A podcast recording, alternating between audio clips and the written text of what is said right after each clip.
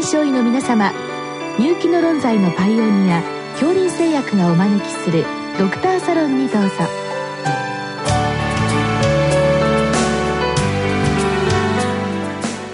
今日はお客様に日本大学耳鼻咽喉統計部外科助教田中誠さんをお招きしておりますサロンドクターは防衛医科大学校教授池脇勝則さんです。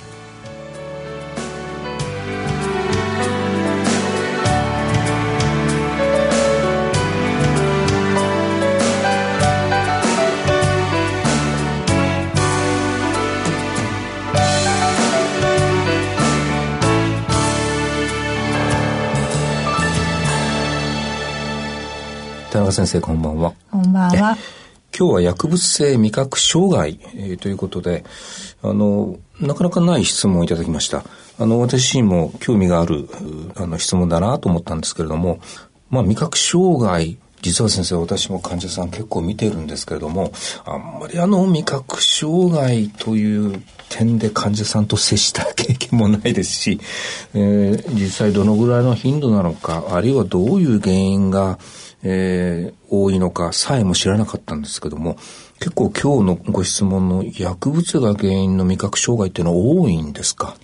そうですね。味覚障害っていうのは、まあ味覚に何らかの異常が起きる状態っていうのを味覚障害っていうふうに言いますけれども、まあ症状としては味の区別がつかないであるとか、うん、味が全くわからない。あとは、うん、口の中が常に苦いとか、うん、しょっぱいっていうような自発性異常味覚といったような症状が挙げられます。うん、で、その原因として、まあいろいろ報告はあるんですけれども、頻度として高いのが薬物、それから亜鉛欠乏、心因性、それから、えー、原因のわからない特発性、そのまあ大体4つが頻度としては高いっていうふうに言われています。薬物性が今言われた中では一番頻度が高い。しかも先生、薬物を使っている方は、やっぱり高齢の方が多いので、これはまあ高齢の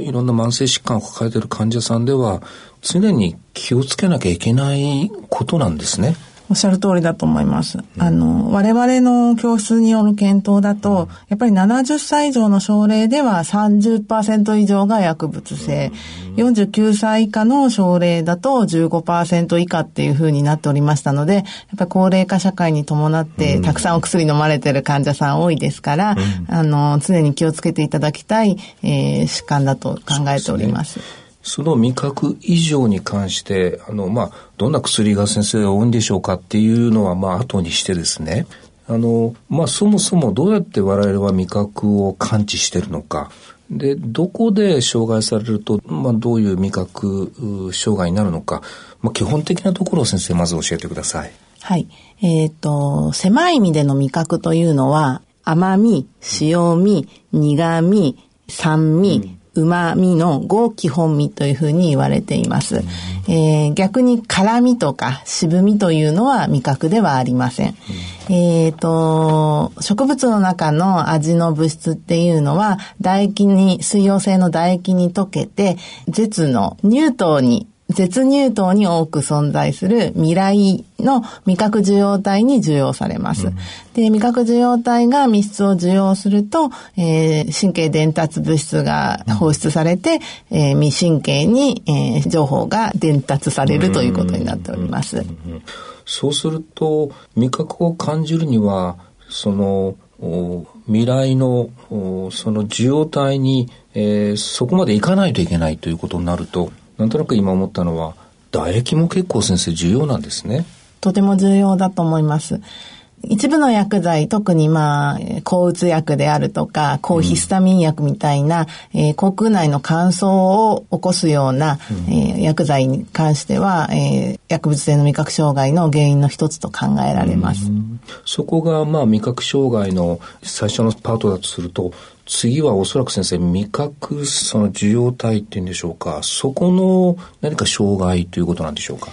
えー、一番多いのはおっしゃるように、えー、味覚受容体、えー、味覚の末梢受容器、未来の異常になるかと思います。で、未来の障害で一番多いのは亜鉛欠乏っていうふうに言われております。これは先生、あの、亜鉛というのが、その細胞の何か新陳代謝に深く関わってんでしょうか？亜鉛が欠乏すると、えー、未来の新陳代謝が落ちまして、で、えっ、ー、と、亜鉛のその未来の機能が、えー、低下するっていうふうに言われております。そうなんですね。まあ、あの、確かに、あの、味に関しては、亜鉛、亜鉛というのは私も聞いてたんですけれども、そこのところに関与するという、それ以外に先生、味覚障害の原因になるようなところっていうのはあるんでしょうか？えっ、ー、と、その先の未神経の障害でも、えー、味覚障害は起きます。うん、抗悪性腫瘍薬などの神経障害などは言われています。うんそうすると、あの、それこそ先生、あの、私もちょっと調べてみましたけれども、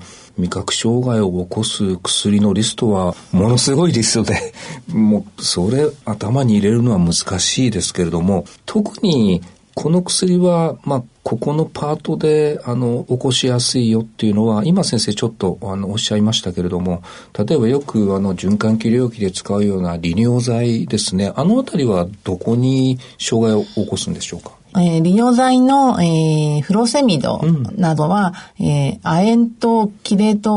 を、うん、生成するというふうに言われています。で、亜鉛が、えー、フロセミドと結合してキレートが形成されると排泄が促されますので、うん、結果的に、えー、体の中の亜鉛欠乏が生じるのではないかというふうに言われています。うん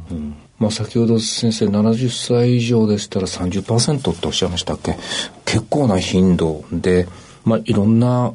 お薬を内服されてる高齢者で何か、うん、味覚障害を疑うようなというのは、まあ、患者さん自身が何かやっぱりちょっと味おかしいよということもあるんでしょうけれどもこうドクターのサイドではどういうふうにしてそういうのをチェックするのがいいんでしょうね？ご本人がまず訴えられた時にえー、薬物に関して、薬物性の味覚障害ということに焦点を挙げると、まあ、ここ2週間から8週間ぐらいで新しく追加されたお薬はないかというところをチェックしていただけるといいかと思います。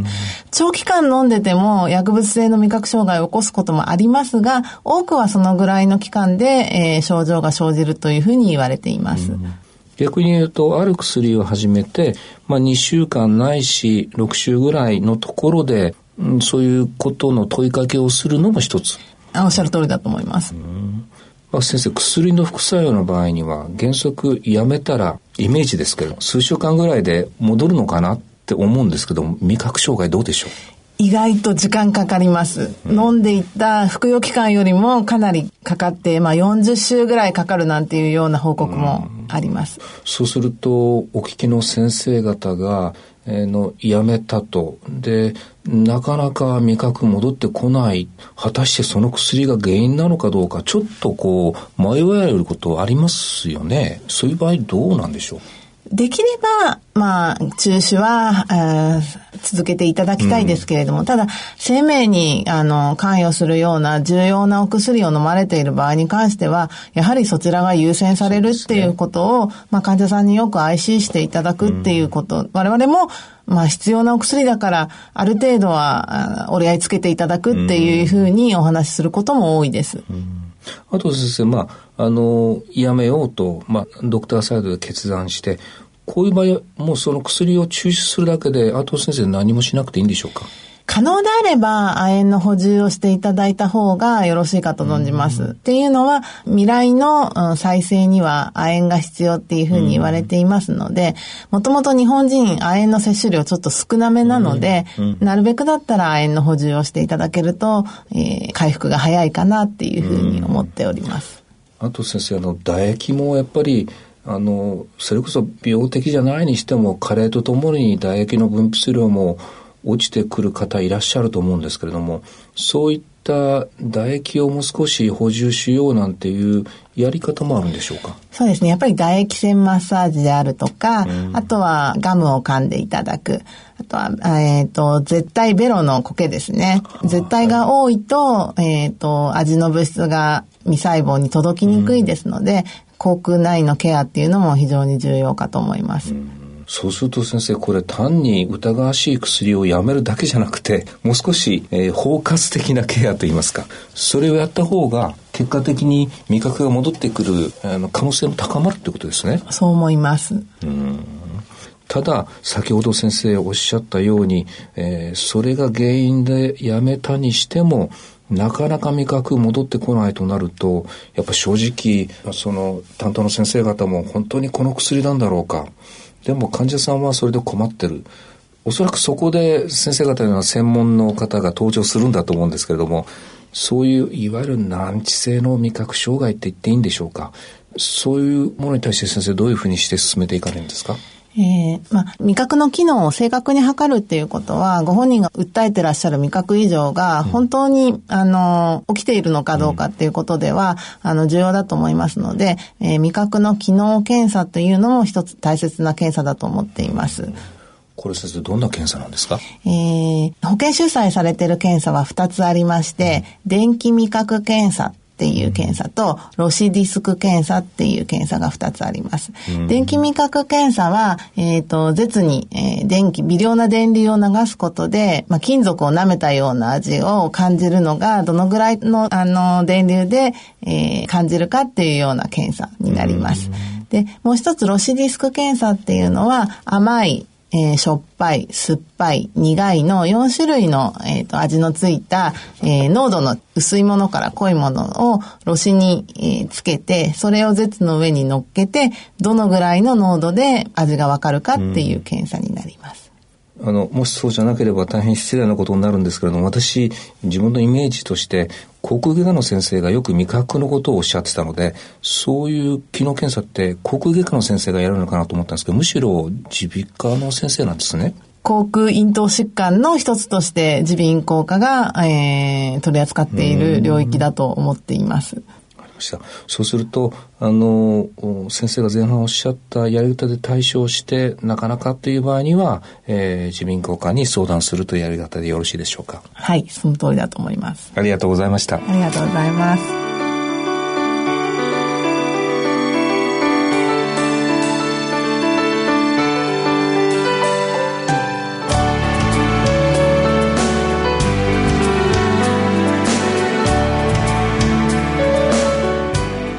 のお客様は日本大学耳鼻咽喉統計部外科助教